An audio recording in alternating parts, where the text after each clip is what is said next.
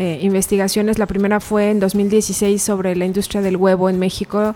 Nunca se había mostrado la, cómo es la producción concretamente y hablando de las jaulas, las gallinas pasan dos años eh, hacinadas en jaulas con otras cinco gallinas eh, bueno, sufriendo lo indecible, ¿no?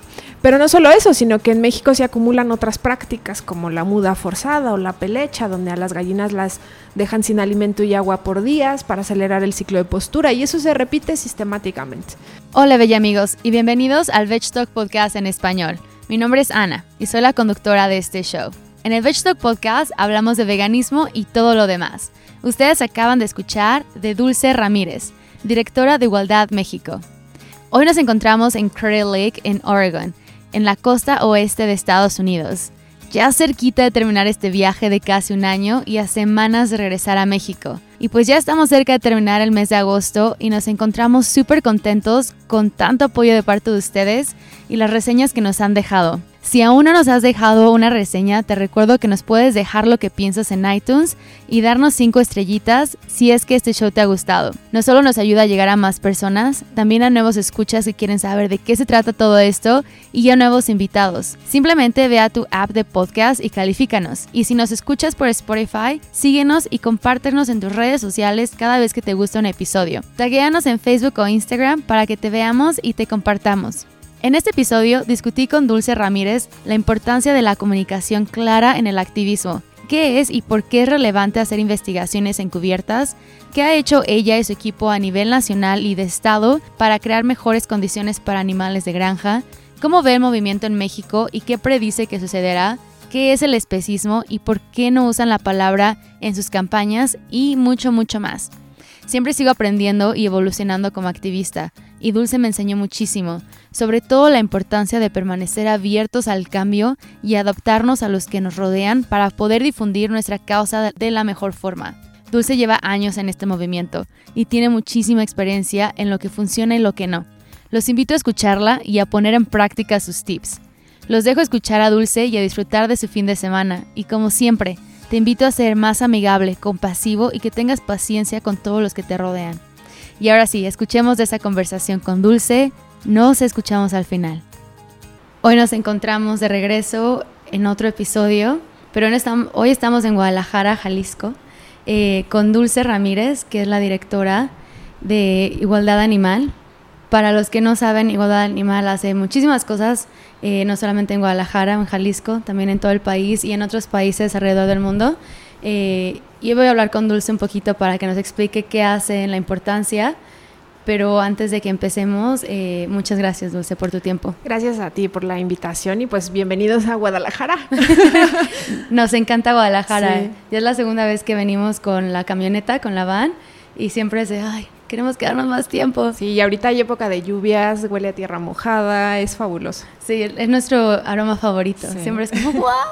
Y no hace tanto calor, que es lo mejor. No, sí, al mediodía ya está más, pero las lluvias son, son increíbles, todo va a estar verde. Sí, en la, en la carretera se ve súper bonito también. Y también en la carretera vemos muchas granjas. Eh, hablando de granjas, ayer nos tocó ver una que desde 5 kilómetros antes olía algo y ya desde, pues ya sabemos qué es el olor, Mati y ya yo lo identificábamos, antes no sabíamos qué era y decíamos, ¿qué es ese olor? ¿Qué es ese olor? Y volteábamos y solo eran sembradíos de caña o agave o otras, otras plantas. Y seguíamos seguíamos y volteamos en un momento y era impresionante de la granja de, eran vacas que o sea, estaba lejos y aún así podíamos ver cuántas había en un pedacito de, pues de, tierra, ¿no? Y el, aroma que, que, había y decíamos, pues si huele tan feo es que algo no está bien, ¿no? No quiere decir que están ahí bonitas, comiendo su pastito. Y cuéntanos un poquito de lo que me decías antes, ¿qué pasa en Jalisco? Bueno, nosotros eh, en Igualdad Animal eh, está aquí nuestra oficina en Guadalajara desde hace tres años y bueno, nos enfocamos a ayudar a los animales justamente que están eh, ahí escondidos y que oculta la ganadería industrial en granjas y mataderos. Y Jalisco es el estado con mayor producción agropecuaria, eso significa que se matan más animales para consumo humano que en cualquier otro estado. Y esa es la razón por la que básicamente yo me mudo de ciudad, yo nací en Hidalgo, Pachuca Hidalgo, y eh, ya hace más, poco más, 10 años aproximadamente que me, que me mudo para acá, pues con esta intención de, de, lograr impactar o ayudar al mayor número de animales posible. Y esta es la visión eh, o lo, que construye Igualdad Animal a lo largo de más de 10 años de, trabajo. Eh, si bien Igualdad Animal nace en 2006 en España eh, a, a, través de la fundación de José, Sharon y, y, Javi, que son los tres fundadores de Igualdad Animal, pues ahora estamos en ocho países con un staff de más de 100 personas. Y somos una organización que creo que ha una de las de los valores más, más in, invaluables para mí es que aportamos el contexto de cada país. Los directores que tenemos, eh, tanto internacional como los directores de país, pues son activistas en su país y eso nos permite una visión internacional de cómo ayudar lo mejor posible a los animales que están en México, en India, en Brasil, porque las situaciones y los contextos son, son muy, muy diferentes. Y esa visión parte de eso, de, de ayudar al mayor número de animales y nos damos cuenta que el mayor número de animales que sufre y muere en número, pues son los animales pollos, gallinas, vacas, cerdos, peces, ¿no? Y los peces que es un, un, tema tremendo porque hoy en día tampoco tenemos datos que nos arrojen el número de peces como individuos que se están matando para consumo, sino se cuenta por toneladas. Y trabajamos en esas, en esas áreas, en ayudar eh, de distintos, con distintos programas y de distintas estrategias a los animales en granjas y mataderos. Un trabajo muy importante y necesario y que cada, cada país es diferente, como tú lo, tú lo dices y que la vida en México es diferente a España y, y, cómo nos llega la información puede ser diferente. ¿Cómo te llega a ti todo esto del de maltrato animal? ¿Cómo empieza en tu vida? Mira, fue eh, por una gatita finalmente y bueno, mi madre es, nunca, siempre nos fomentó el respeto desde una, obviamente desde, nunca fuimos tan lejos, ¿no? Y esto hablo de la educación directa, por ejemplo, mi mamá nos hacía respetar a la hormiga que iba pasando en, la banqueta, nunca nos llevó a un circo con animales. Eh, en cuanto veía un comercial de tauromaquia en la televisión lo, cambiaba, lo apagaba y, siempre expresaba que eso era terrible. Y tuve esta, esta visión. Después también eh, nos acercó muchísimo a la lectura, a la poesía. Entonces fue, fue creciendo en nosotros esa, ese respeto a, a, otros animales, pero nunca había tenido la oportunidad de convivir tan directamente o conocer el mundo emocional de un animal hasta que adoptamos una gatita, mi niñi, que todavía vive. Oh. Entonces ya tiene 13, 14 años. y eh, yo, eh, bueno, toda mi familia eh, es de Hidalgo, entonces en Hidalgo se consume la carne de borrego. Y y pasó el tiempo, mi niña fue creciendo, se enfermaba y me preocupaba, se la veía tan inteligente, tan, es decir, veía cómo, cómo interactuaba y cómo mi vida interactuaba con ella y empecé a reconocer cosas en ella que desconocía por completo. Y un día simplemente mi madre y yo estábamos a punto de desayunar en este lugar de, carne de, barba, de borrego. Y en ese momento volteé y le dije, mamá, es como si nos comiéramos a mi niña. Y mi mamá volteó y me dijo, cállate, cállate. Y empezó a sentir como se le rasaban los ojos. Y entonces yo le dije, yo no voy a comer, esto es, es como comerme a mi niñi. Y entonces en mí empezó esta, ¿no? Y nos levantamos y nos fuimos.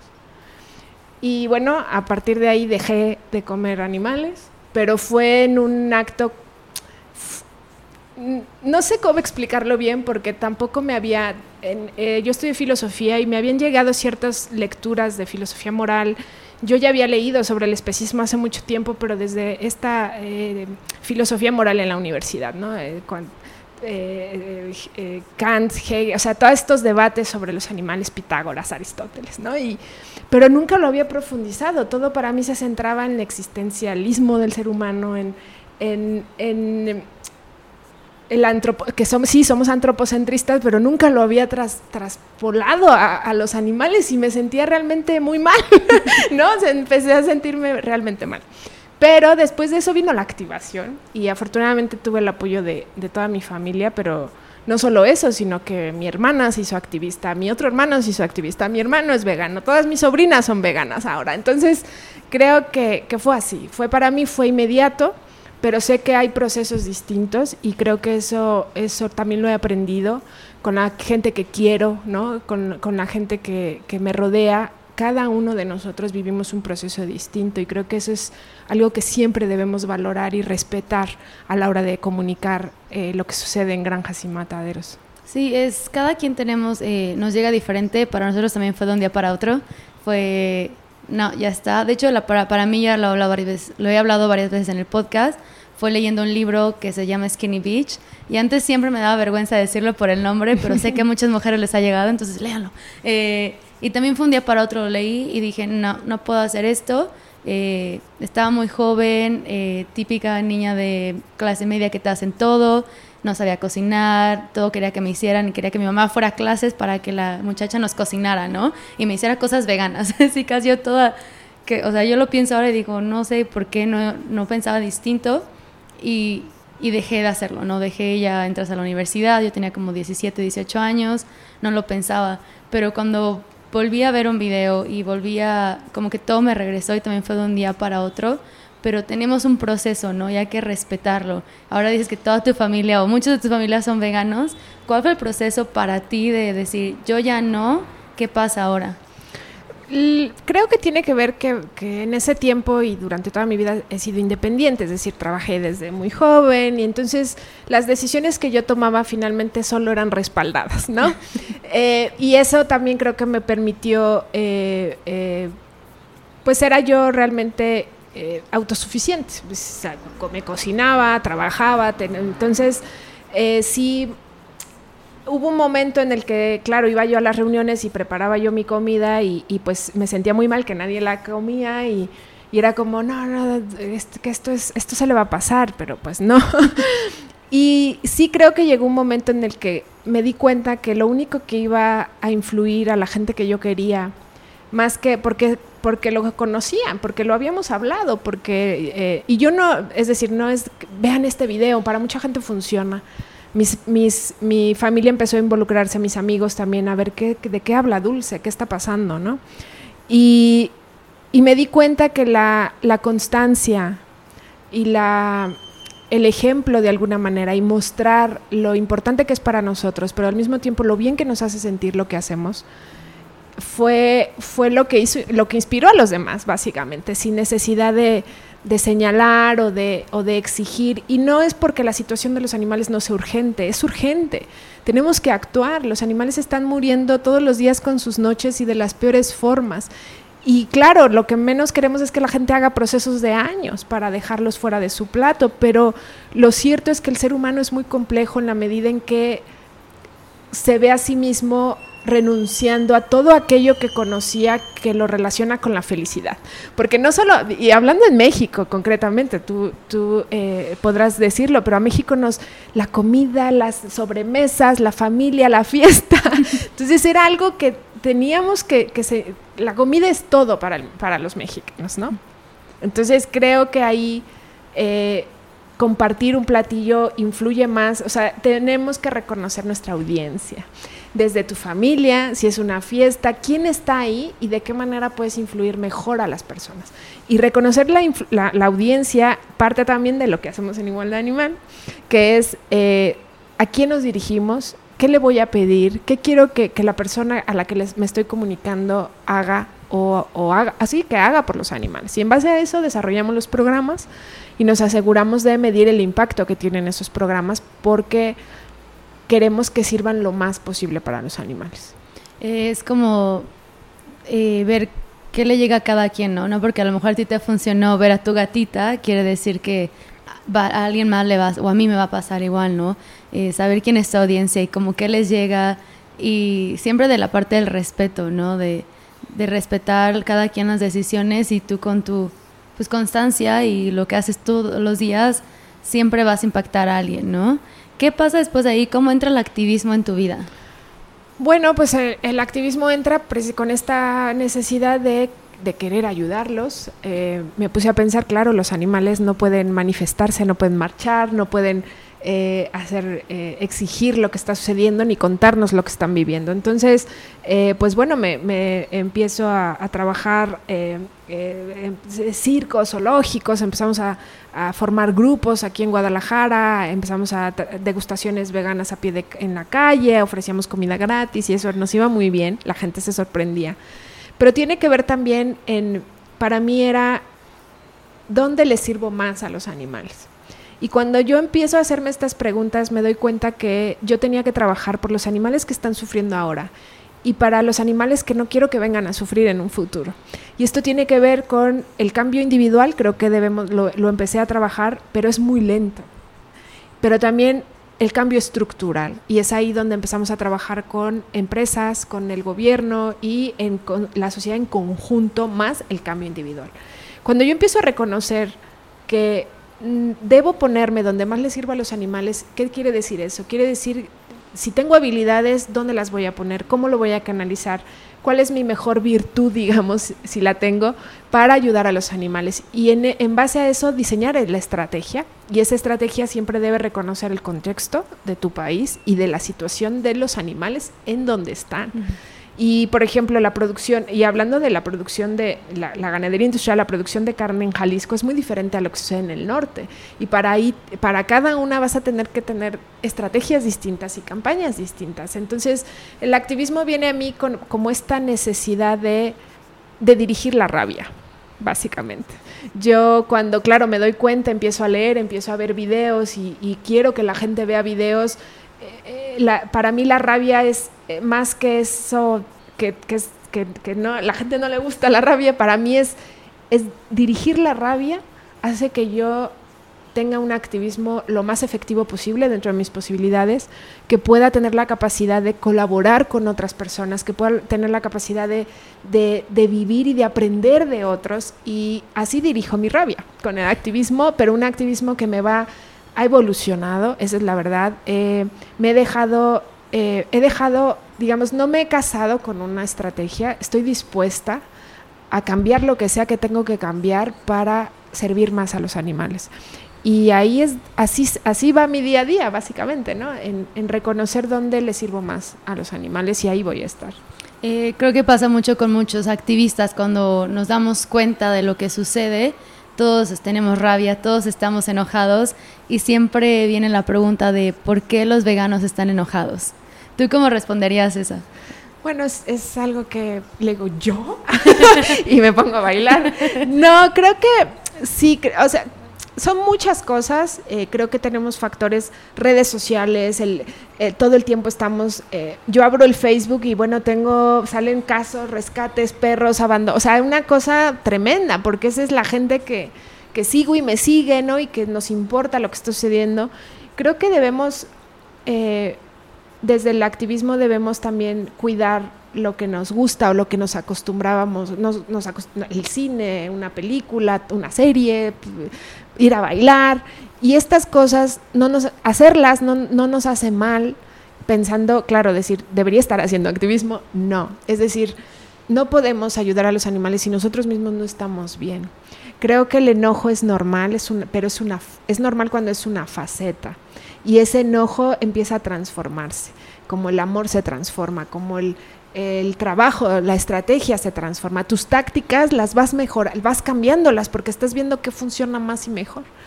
Pero sí creo que son muchas cosas, creo que debemos tener, cuando notemos este enojo o esta hostilidad desde, desde, desde el interior de nuestro movimiento, cada una de nosotras tenemos la responsabilidad de preguntar, ¿estás bien? ¿Necesitas algo?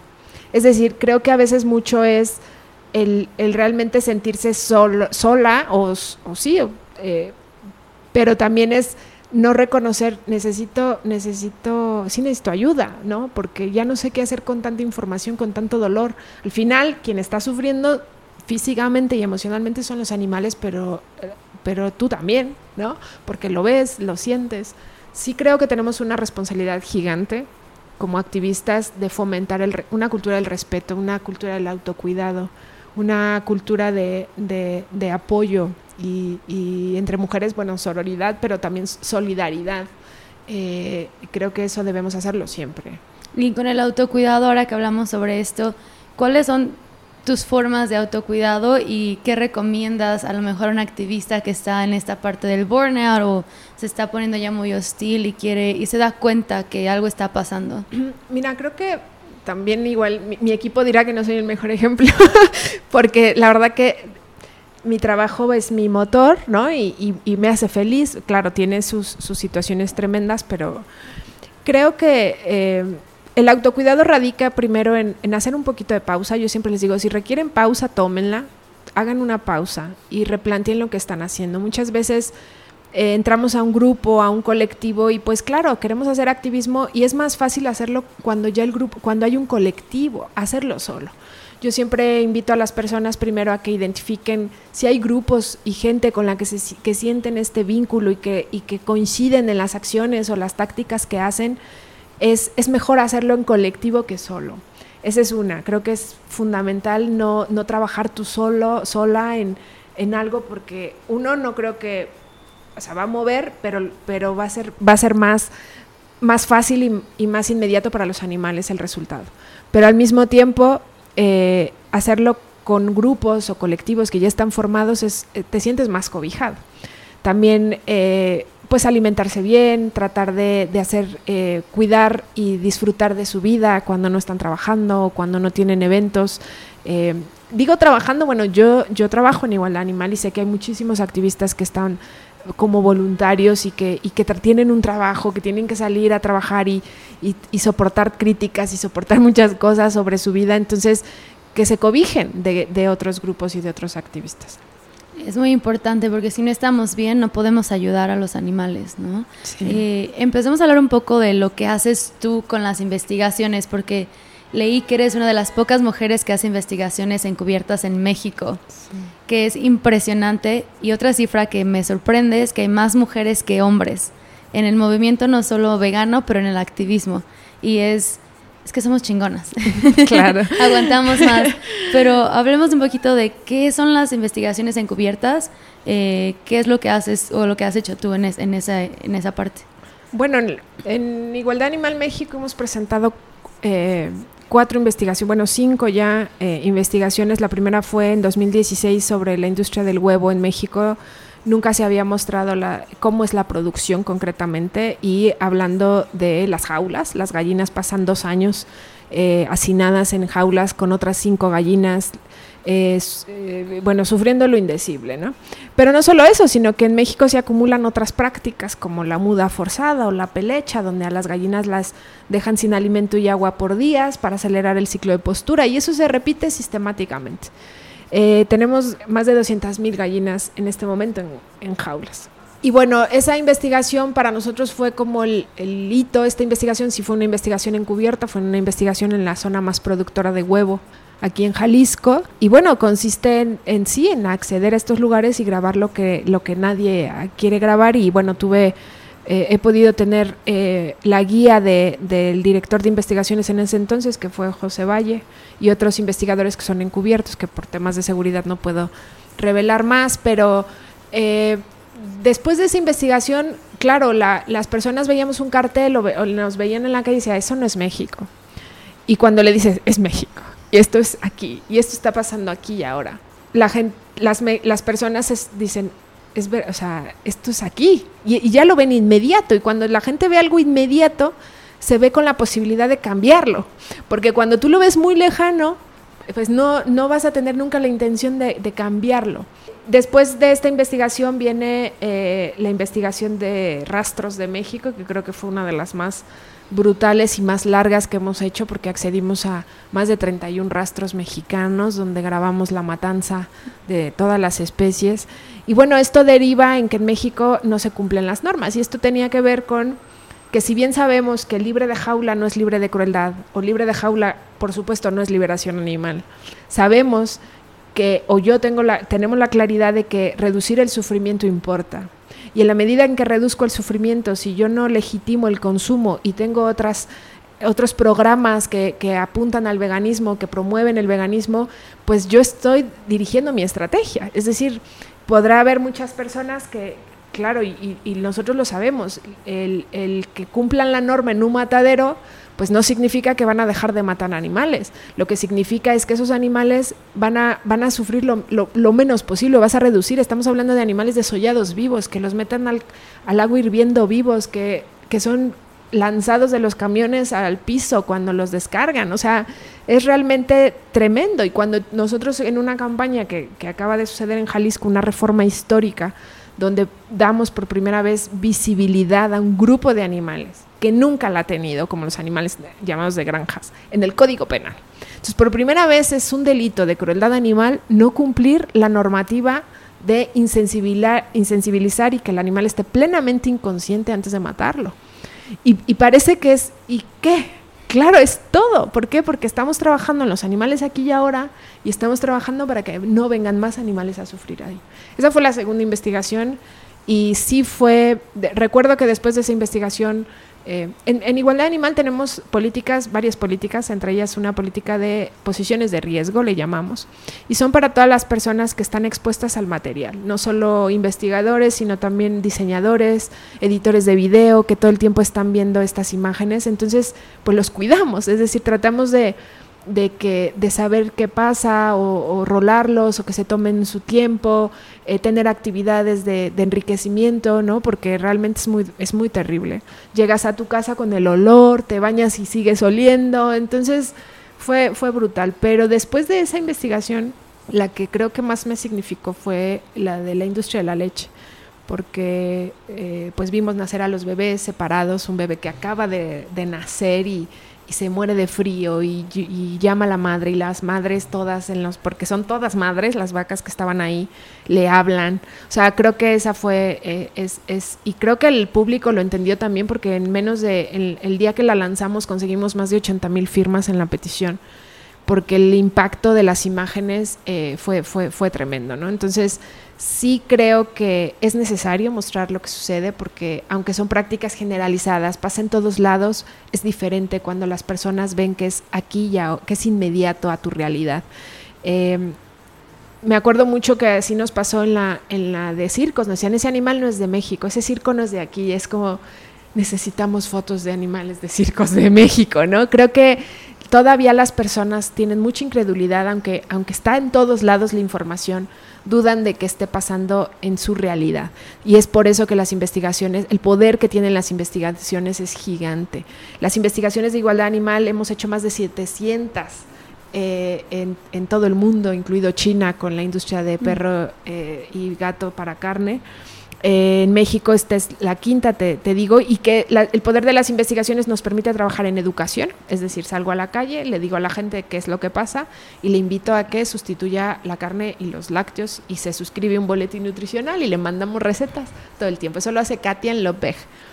Y eh, tenemos el cambio legislativo, hacemos reformas de ley gracias a las investigaciones, hacemos denuncias. También con las empresas pues se les pide que hagan políticas eh, que reduzcan el sufrimiento de las gallinas.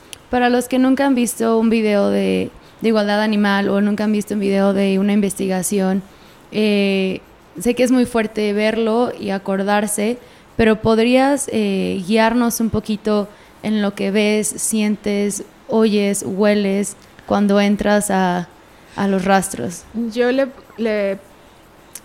creo que soy otra persona, si no, no podría. Es decir, me mentalizo y, voy y, me mm, pienso, lo único que pienso en que la única forma en que yo puedo ayudar a ese animal es logrando la mejor imagen. Entonces, eh, pues sí, nos preparamos, o sea, al menos yo trato de, de, ver que, pues sí, que esa persona simplemente no, no estoy ahí para rescatar, porque muchos lo hemos pensado, ¿no? Es como llevarlo y sacarlo, pero es que son cientos, es que son miles y el impacto que yo voy a conseguir o la forma en la que voy a salvar a más puede ser solo grabando esa imagen. Entonces creo que los, eh, no solo yo, sino que los, los, investigadores de igualdad animal van, van tras esa línea de conseguir las imágenes que necesito porque sé el impacto que va a tener. Y una de las cosas que pasa es que cuando sale una investigación yo me aseguro que todos los investigadores vean la magnitud que tuvo la imagen. Yo me aseguro que vean el, media reach de la prensa, que vean qué prensa lo sacó, que llegó a miles de personas, que Lion Animal lo vio Joaquín Phoenix, que no, o sea, me aseguro que el investigador sienta y, y vea y se dé cuenta el impacto. Y eso sé que para todos, nos, o sea, los que hemos hecho investigación es lo más significativo y lo que nos permite seguir avanzando, ¿no? Seguir ahí y seguir haciéndolo, ver el, el gran impacto que tienen las imágenes. Sí, es muy fuerte verlas y me imagino que estando ahí ha de ser completamente distinto. No es lo mismo verlo en un video, en una foto, que estar ahí viviéndolo y, y las consecuencias que trae a veces mentalmente y como hablábamos del autocuidado, la importancia de, de quererse y de decir, no, tengo que estar bien para poder ayudar. Eh, si alguien no puede eh, ser voluntario con ustedes, ¿de qué otras formas pueden ayudar desde su casa? Bueno, el que tú decidís, al tú decidir dejar de comer animales, es un mensaje claro, fuerte, contundente que en una reunión, en tu día a día, en el, día, en el trabajo, y las personas aprenden a, ver que, hay personas, hay más personas como tú y aprenden también a respetarlo y es parte de, no solo por qué respetarlo, sino ni siquiera hablamos de, aceptarlo, no tendrían por qué, no estamos hablando de, de un acto compasivo, estamos hablando de algo que es justo. Pero las personas que, que, se han hecho veganas y han sacado a los animales de su plato, creo que ya tienen un impacto por sí mismo. Yo los invito simplemente a reconocer que si tienen eh, tiempo, ya sea compartiendo información en redes, si pasan tiempo online, pues que se sumen acciones online, porque tenemos también eh, una plataforma que es Protectores Animales, que hacen acciones online de menos de cinco minutos, y eso también tiene un gran impacto. Es decir, hay, hay distintas formas de actuar, no necesariamente los actos a pie de calle o, las investigaciones o las protestas. Por ejemplo, con nosotros hay trabajo de oficina, hay trabajo de de investigación de, de, de, datos, ¿no? No, investigación en granjas de, fotos, pero sí eh, aquí, por ejemplo, en Igualdad Animal ya tenemos programas con universitarios donde hacen sus prácticas profesionales, donde hacen servicio social. Entonces, creo que esa es una forma también que, que nos permite llevar el mensaje a las instituciones para que en algún momento también las instituciones reaccionen y, y lo incluyan ya en, su, en, sus, en sus carreras, en sus materias, ¿no? Entonces, sí, es invitarlos un poco a, a, ok, ya hiciste lo más y lo mejor que sacar a los animales de tu plato. ¿Qué puedo hacer para ayudar o enviar este mensaje a más personas? Y es ahí donde puedes hacerlo por muchas vías, online, a pie de calle, buscar alguna organización en tu ciudad. Y si quieren unirse a como voluntariado, ¿qué campañas ustedes hacen eh, en igualdad animal? Ahorita tenemos la de iAnimal, que iAnimal es el proyecto de realidad virtual, en, eh, son las gafas 360, donde eh, Katia, que es coordinadora de educación, va a, centros universitarios, a festivales, a conciertos de rock masivos. Entonces ahí pues necesitamos personas que nos ayuden a hablar con las personas, que los inviten a ponerse las gafas. también tenemos el reparto masivo de guías vegetarianas, bueno, es veganas, pero es marca la diferencia, es una campaña eh, que hacemos con Found de descubrir, con Descubrir la Comida. Entonces son más de 100 mil guías que se reparten cada año en todo México, no solo en Guadalajara, se les mandan por correo, nos mandan, o sea, tenemos ya un grupo de voluntarios que están activados en distintas ciudades. Eh, tenemos también eh, las campañas que activamos, dependiendo la, la campaña, pero ahora para lo de Jalisco eh, fue una campaña legislativa que le llamamos y pues todas las personas que firmaron nuestras peticiones de investigación pues hacían acciones en redes, un Twitter, este, mandar un correo al diputado. Estas acciones son online.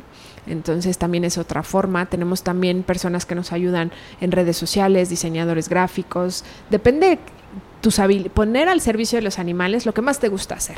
Puede ser la música, puede ser el diseño, ¿no? Pero, pero cuando pones, eh, cuando tus habilidades las pones para ayudar a los animales, creo que empieza a tener mucha, empiezas a ver, sentirte feliz, básicamente, porque haces lo que te gusta en favor de algo que no te gusta, que es la explotación animal, pero que estás haciendo algo para, para cambiarlo. Claro que no, activismo eh, no es solo una cosa, ¿no? Se puede hacer de miles de formas, como hablábamos antes de grabar, y a lo mejor alguien no, no está de acuerdo con cierto activismo, pero hay que respetarnos en nuestra comunidad, ¿no? Y a lo mejor no, yo no lo haría o alguien no lo haría, pero respetar lo que hacen por los animales, porque estamos cambiando muchas cosas para ellos, especialmente en países como en México, que como decíamos antes, la comida es parte de, nosotros, es nuestra cultura, es eh, a veces muy difícil verlo de, diferente forma y quitarle el nombre de barbacoa y poner es un borrego.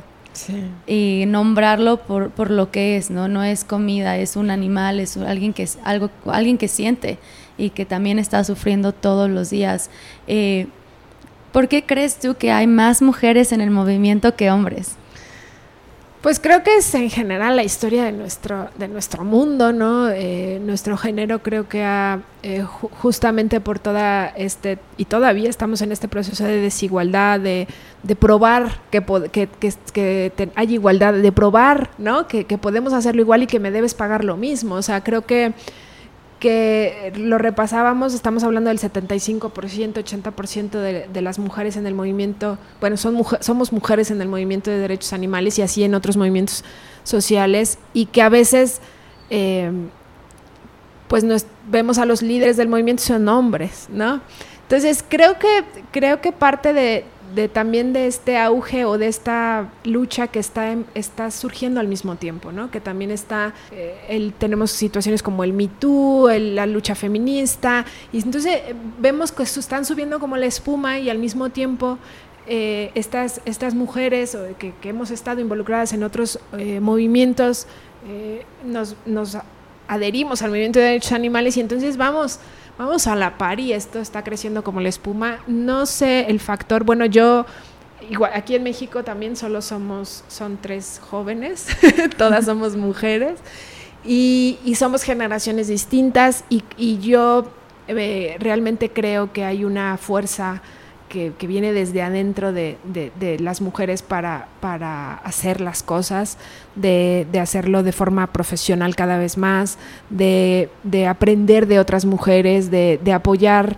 Eh, apoyar a otras mujeres que están en otras organizaciones o en otros grupos, pero que estamos ahí hablando y que sabemos que están ahí para, para cualquier cosa que nosotros necesitemos. Entonces, no sé la razón exacta, pero sí creo que es que es evidente, cada vez es más evidente y por esa razón es importante que lo visibilicemos y que, y que trabajemos por porque no existan desigualdades o existan situaciones de desventaja para, para esas mujeres que, que, están trabajando en el movimiento de derechos animales. Sí, es, es, para mí es impresionante, en todos los movimientos que, que he visto, es más mujeres que hombres y no, no tampoco lo sé, no sé por qué, pero no, no sé, siento que es es evidente, es muy evidente que la, mujer está al frente de, del movimiento. ¿Y eh, cómo ves el movimiento aquí en México? ¿Cómo, ¿Cómo lo has visto en los últimos años y a dónde crees que va? Bueno, creo que, que hay, hay mucha actividad, o sea, es un movimiento, no es un movimiento joven o nuevo, como se puede llegar a creer, creo que las bases están claras, eh, en el sentido sí hay una gama de estrategias que, difícilmente nos pueden eh, permitir identificar cuál es la línea estratégica más, más seguida, digamos, ¿no? Eh, yo creo que el movimiento en México está autoprobándose también porque hemos tenido mucha influencia de otros lugares, de otros países, tenemos colectivos que han venido a México, organizaciones que, que están en México porque tienen, han tenido, eh, han podido empoderar a estos grupos a partir del recurso, ¿no? Porque finalmente en México el recurso es lo más difícil tener un grupo y auto, que sea autosustentable, financiado, es muy, muy difícil. Entonces, muchas veces estas organizaciones de otros países que tienen estos recursos, creo que el valor radica en que realmente empoderen, es decir, que, que den el recurso y que, y que confíen en el trabajo que están haciendo estos, estos jóvenes o estos activistas en México. Sí, también estamos en un debate, creo que ya no tanto, pero se ha vivido un debate sobre distintas estrategias. Y para nosotros y a nivel personal el todo nada no es no le da ninguna oportunidad a los animales en temas de estrategia. Eh, el, el, movimiento tiene una gama de blanco grises arcoíris de estrategias. Es una gama infinita de tácticas y estrategias y creo que cada vez se empiezan a reconocer más y cada vez eh, hay más activistas o el movimiento empieza a tener bifurcación hacia el feminismo, hacia eh, otras formas de discriminación, vienen eh, ecofeminismo, o sea, empieza todo a abrirse un poco a la interseccionalidad y eso está sucediendo. Y, y sí, al mismo tiempo, para mí es no, para, y, con dato duro, es que ningún sistema de opresión ha causado tanto sufrimiento y muerte como el especismo. Y por eso yo priorizo eh, el activismo en favor de los animales. pero cada vez hay más trabajo interseccional. O sea, sí creo que el movimiento en México está experimentando eso. Y el riesgo hacia dónde va me parece que tiene que ver con el burnout, que, tratemos de, de, evitarlo, que tratemos de, de, autocuidar a las personas que están viviendo estos procesos para, para mantenernos, ¿no? Y que, y que sigamos trabajando por los animales y enseñar a las nuevas generaciones y dejar el camino. Yo me queda claro que claro, todos soñamos con la liberación animal, pero estamos apenas formando un camino gigante, pero es verdad que ahora se habla el cambio climático, el, a, las nuevas generaciones esto les mueve muchísimo, entonces esa es una oportunidad para nosotros y creo que ahí radica el, movimiento de México, es que tenemos que asegurarnos que que vemos las oportunidades que se nos presentan, las dirigimos bien hacia los animales y que estemos dispuestos a cambiar de estrategia si los animales lo necesitan. Y que vamos a lo mismo, ¿no? Si es la misma meta, es la liberación animal, que a lo mejor una generación más joven se da cuenta de la liberación animal por el, cambio climático, la, lo que hace la agricultura animal en el planeta y dicen, ok, estas dos cosas suceden. Para mí es impresionante las generaciones de 17, los que tienen 17, 15 años, mi hermana tiene 15 años, y sus dos ídolas, las dos son veganas. Y aunque ella no lo es y yo lo soy y ella eh, como que quiere serlo, pero cuando, yo me acuerdo cuando yo tenía 15 años, no conocía a nadie que, que fuera vegano y menos la cantante más famosa, ¿no? Y estas generaciones vienen a cambiar muchísimos y es crear esa, como tú dices, esa, ese camino para que les sea más fácil a ellos caminarlo y que lo cambien mucho más, ¿no? creo que nos que eh, mucha gente o nos, nos, hemos yo incluida a lo mejor nos hemos eh, casado con una idea de que eso es lo único que va a funcionar cuando en realidad es necesario cambiar la estrategia si es que vamos a la misma meta no eh, eso me, me, parece muy importante. regresando un poquito al especismo, hablamos un poco sobre eso en el primer episodio, pero para cuando la gente escuche esto ya va a haber muchos episodios de por medio. Entonces, antes de que te deje ir y que nos hables un poquito más de, otras cosas, qué es el especismo y, bueno, sí, qué es, explícanos un poco qué es para que la gente pueda entender un poquito más. Mira, es, voy a dar la definición, pero es un concepto complejo y no lo usamos en la comunicación de cara a la audiencia que hacemos en Igualdad Animal, no porque no, no creamos en ello, pero creemos que, que pone una barrera. Eh, tanto filosófica, moral y ética con mi, con la con mi audiencia. Pero el especismo es una discriminación arbitraria en función de la especie, es decir, que es equiparable al racismo, al sexismo y a otras discriminaciones que son completamente injustas. Eh, y este especismo surge del antropocentrismo, del ser humano verse como el centro de todo, donde podemos utilizar y, explotar todo lo que está a nuestro alrededor, hablando de animales. Y bueno, el tema de la comunicación, eh, eh, hay conceptos que eh, a la mayoría de la sociedad no logramos llegar. Es decir, eh, en foros universitarios, en debates filosóficos, en, eh, podríamos debatir y utilizar estos términos y aprender y, y, teorizar al respecto. Pero en el día a día, en la calle, con las personas, tú tienes que hablarles de lo, de lo fácil, sencillo y delicioso que es probar alternativas a la carne, porque los animales sufren terriblemente en las granjas y porque es fabuloso para tu salud y beneficia al medio ambiente. ¿Sí me explico? Entonces, cuando a eso me refería con reconocer la audiencia, porque eh, a veces en nuestro afán de, a lo mejor de teorizar tanto la, la, la, la, la ética, la ética es esta, por los animales si no, no vale, no es así.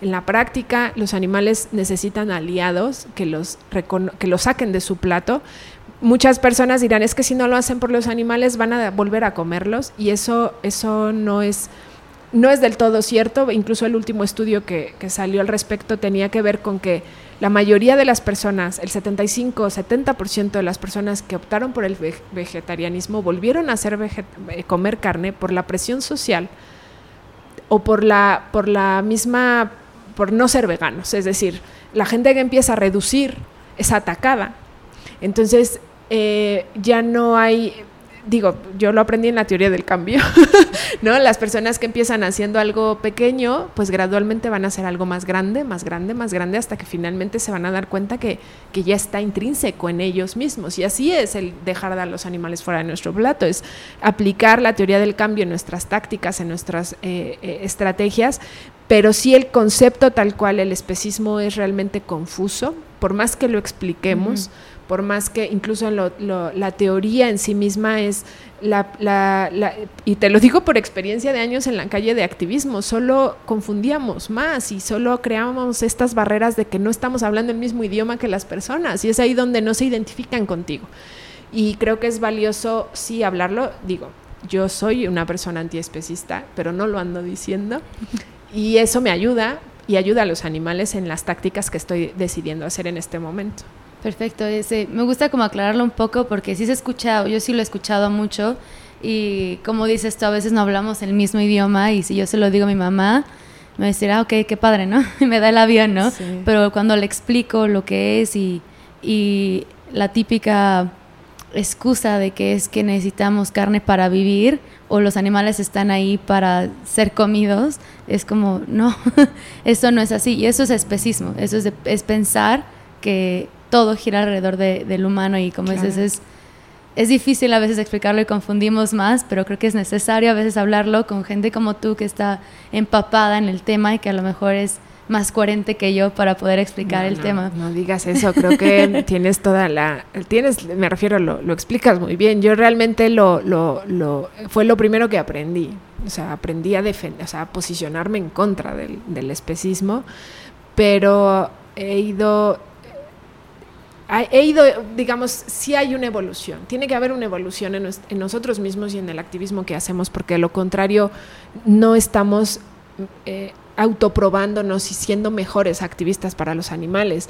Yo ya no soy la persona que fui hace 10 años, ni soy la persona que fui hace 3 o 5, porque todo el tiempo estoy intentando cambiar para dar lo mejor que, dentro de nuestras posibilidades, porque ese es otro tema. Hay personas que es más fácil comer, eh, ser vegano en ciertas ciudades que en otras. ¿Por qué? Bueno, por, por, la, facilidad de los productos, porque hay más, más apertura, porque en realidad la gente ahí casi no come animales porque es muy caro. O sea, hay que entender el, el, el contexto para poder identificar cómo voy a abordar a esas personas de esa ciudad o a esa universidad o a, estos, a este grupo de estudiantes entre los 18 y 30 años que les voy a decir, ¿no? Entonces, sí creo que, que, es importante hablarlo, desde luego, pero está en las estrategias también, está ahí implícito, ¿no? No necesariamente tenemos que llenar a las personas de, de conceptos que nos ponen en una situación de superioridad moral. Me gusta eso. Todos somos iguales y hay que hablar como eso, ¿no? Eh, para terminar, he estado haciendo unas preguntas eh, más light y divertidas. Un poco más furry, más de comida, para que te conozcan de otra forma y que vean que los veganos somos normales. También nos gusta el chocolate. Eh, ¿Qué te gusta? Eh, ¿Cuál sería tu cena perfecta, incluyendo entrada, eh, el plato fuerte y postre? Wow. Eh, bueno, aquí tengo varios restaurantes favoritos y prefiero cenar ahí, pero en realidad soy muy adicta a los nopales asados, los hago, eh, los pongo a asar con mucho ajo y cebolla, les pongo un chorrito de salsa inglesa, salsa de soya y me hago unos tacos con una salsa verde muy picosa y frijoles negros. Y ese sería como mi cena ideal. Entonces soy muy adicta a ese tipo de comidas. En realidad los sustitutos de carne llegan a mi vida pues tarde porque bueno, está el auge ahora. Los, claro, los siempre trato de compartir si compro, pero no es algo que esté como muy habitual en mi, en mi día a día, ¿no? Me, lo promuevo y me encanta que haya estas opciones, pero soy más así, sí soy muy adicta a los nopales. Eh, a los ejotes y que tenga mucho picante. Qué rico, nunca lo los Una buena cerveza artesanal y ya Una mexicana. Eh, nunca los he probado así, qué rico, eh, hoy los voy a cocinar así. Muy bien. ¿Cuál es su restaurante favorito en Guadalajara? Pues mira, está mi restaurante favorito es Calabacitas Tiernas. Calabacitas no es todo vegano, pero empezó con un proyecto, su restaurante empezó Recuerdo, abrieron hace cinco años más o menos, tenían dos platillos veganos y ahorita ya el 75% de su carta es vegana. Entonces es fabuloso, ojalá puedan ir. Este, y el otro, pues el primero que se abre es Lúcuma aquí, que es vegano, ese también me, gusta muchísimo. Ya hay más, más, más y más opciones, pero creo que lo que ha hecho o lo que ha puesto a, me gusta Calabacitas no solo por la comida y por la gente que, que el proyecto es fabuloso y quiero mucho a las dueñas, sino que eh, esta idea de, de, mostrar el veganismo como eso que puedes compartir en el cumpleaños y, y entonces toda tu mesa termina perdiendo vegano, ¿no? Porque es tan delicioso y que es tan, o sea, sustituye y realmente creo que es el tipo de, lugares. Eh, me acuerdo mucho en una, en un, pues creo que lo decía Tobías, ¿no? De eh, que las personas que están que reducen su consumo de carne son quienes más están impactando en las alternativas o en las, en las, en las opciones, ¿no? Porque están constantemente reducen, piden, reducen. Es como algo interesante que estudiar. Pero sí, esos son mis restaurantes favoritos. Eh, tengo una perrita que no camina, entonces eh, busco siempre lugares que sean pet friendly, que, pueda yo llevarla si es que la llevo. Entonces, eh, Calabacitas es un buen lugar. Las tengo que probar. Solo hemos probado el vegano, que está aquí al lado, ah, y la flaca, que también está por aquí. Sí, y está, bueno, aquí están los helados más deliciosos que son piccolo. Hay un helado de Ferrero que es espectacular y tiene unas, unas paletas tipo Magnum. Y eh, está aquí muy cerquita también, Piccolo Gelatoteca se llama. Qué rico. También tenemos panadería, yo ya aquí haciendo comerciales, pero si visitan Guadalajara está Vegan Baggery, que es también una eh, panadería con pan eh, suizo, bueno, mexicano, pero la suiza. Y todo es vegano también y es espectacular. Ya saben, cuando vengan, hay muchísimos, la verdad. Sí, sí. ¿Qué prefieres, dulce o salado?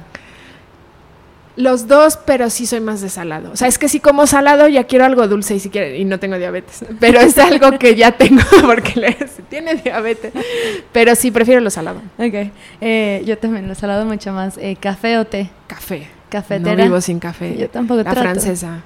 Ay, sí, preparo mi café en cafetera francesa todas las mañanas. Aquí tenemos siempre, pero sí. No es lo mismo. No.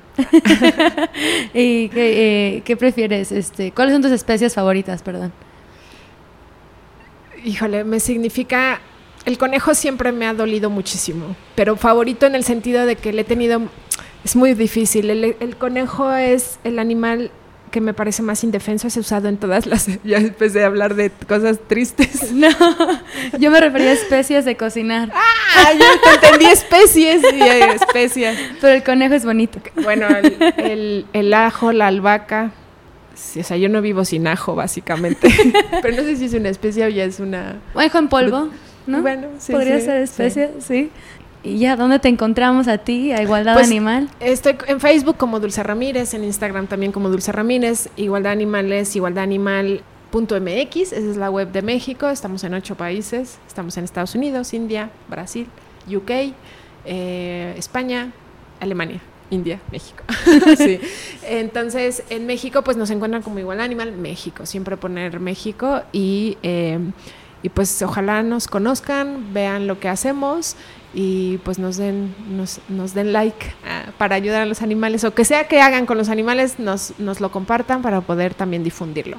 Perfecto, muchas gracias otra vez, Dulce, por tu tiempo. Gracias. Un placer, qué, qué, qué, bonita eres tú y tu conversación y conocerte, tu energía y todo. Gracias, igualmente, y pues bienvenidos a, a Guadalajara siempre que quieran. Gracias. Gracias. Espero que este episodio te haya servido y hayas aprendido algo. Muchas gracias por escucharnos hasta el final y a Dulce por sentarse con nosotros hace algunos meses en Guadalajara y llevarnos a calabacitas dulces por la comida más rica y presentarnos a gente muy bonita. Si has disfrutado y aprendido algo de estas conversaciones y te gustaría apoyarnos, la mejor forma de hacerlo es compartirnos con tus amigos y familia para que nos escuchen, suscribirte al podcast ya sea por iTunes o Spotify, calificarnos y darnos una reseña en iTunes, o seguirnos en las redes sociales. Nos encuentras en Instagram, en Facebook y en YouTube como VegTalk y VegTalk Español. VegTalk se escribe V-E-D-G-E-T-A-L-K y español al final cada vez que busques las redes donde compartimos todo en español. Todo esto nos ayuda a llegar a más personas y a difundir el mensaje del veganismo. Si quieres saber más o apoyar el trabajo de Igualdad Animal, los puedes encontrar como Igualdad Animal México en todas las redes sociales y a Dulce como Dulce Ramírez en Facebook e Instagram. Y como siempre, si tienes alguna duda o sugerencia, mándame un mensaje por Instagram, ya sea a la cuenta del podcast o a mi cuenta personal. A mí me encuentras como Ana Alarcón. Nos escuchamos la próxima semana. Hasta luego.